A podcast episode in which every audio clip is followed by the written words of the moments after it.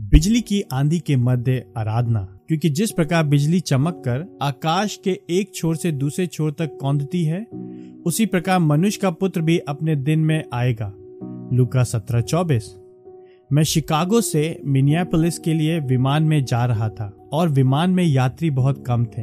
विमान चालक ने घोषणा की कि मिशिगन झील के ऊपर और विस्कॉन्सिन में बिजली और आंधी है, और विक्षोम से बचने के लिए वह विमान को पश्चिम की ओर ले जाने वाला था। जब मैं वहाँ बैठकर विमान के पूर्व में घोर कालेपन को ध्यान से देख रहा था, तभी अचानक से संपूर्ण आकाश उजियाले से तेजोमय हो उठा और श्वेत बादलों का एक बहुत बड़ा झुंड विमान से चार मील नीचे गिरे और फिर लुप्त हो गए एक सेकंड के पश्चात प्रकाश का एक श्वेत सुरंग रूपी विशाल विस्फोट उत्तर से दक्षिण तक पूरे क्षितिज पर हुआ और फिर से कालापन छा गया।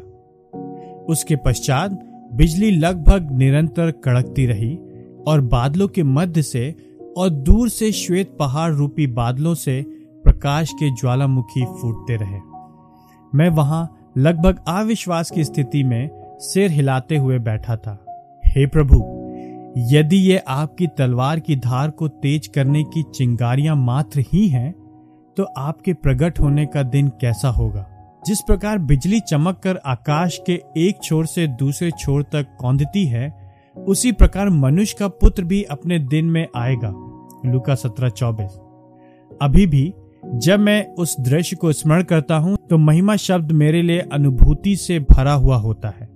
मैं परमेश्वर को धन्यवाद देता हूँ कि उसने मेरे हृदय को उसको चाहने के लिए, उसको देखने के लिए और क्रिस्टीय सुखवाद के भोज पर बैठकर महिमा के राजा की आराधना करने के लिए बारंबार जगाया गया है।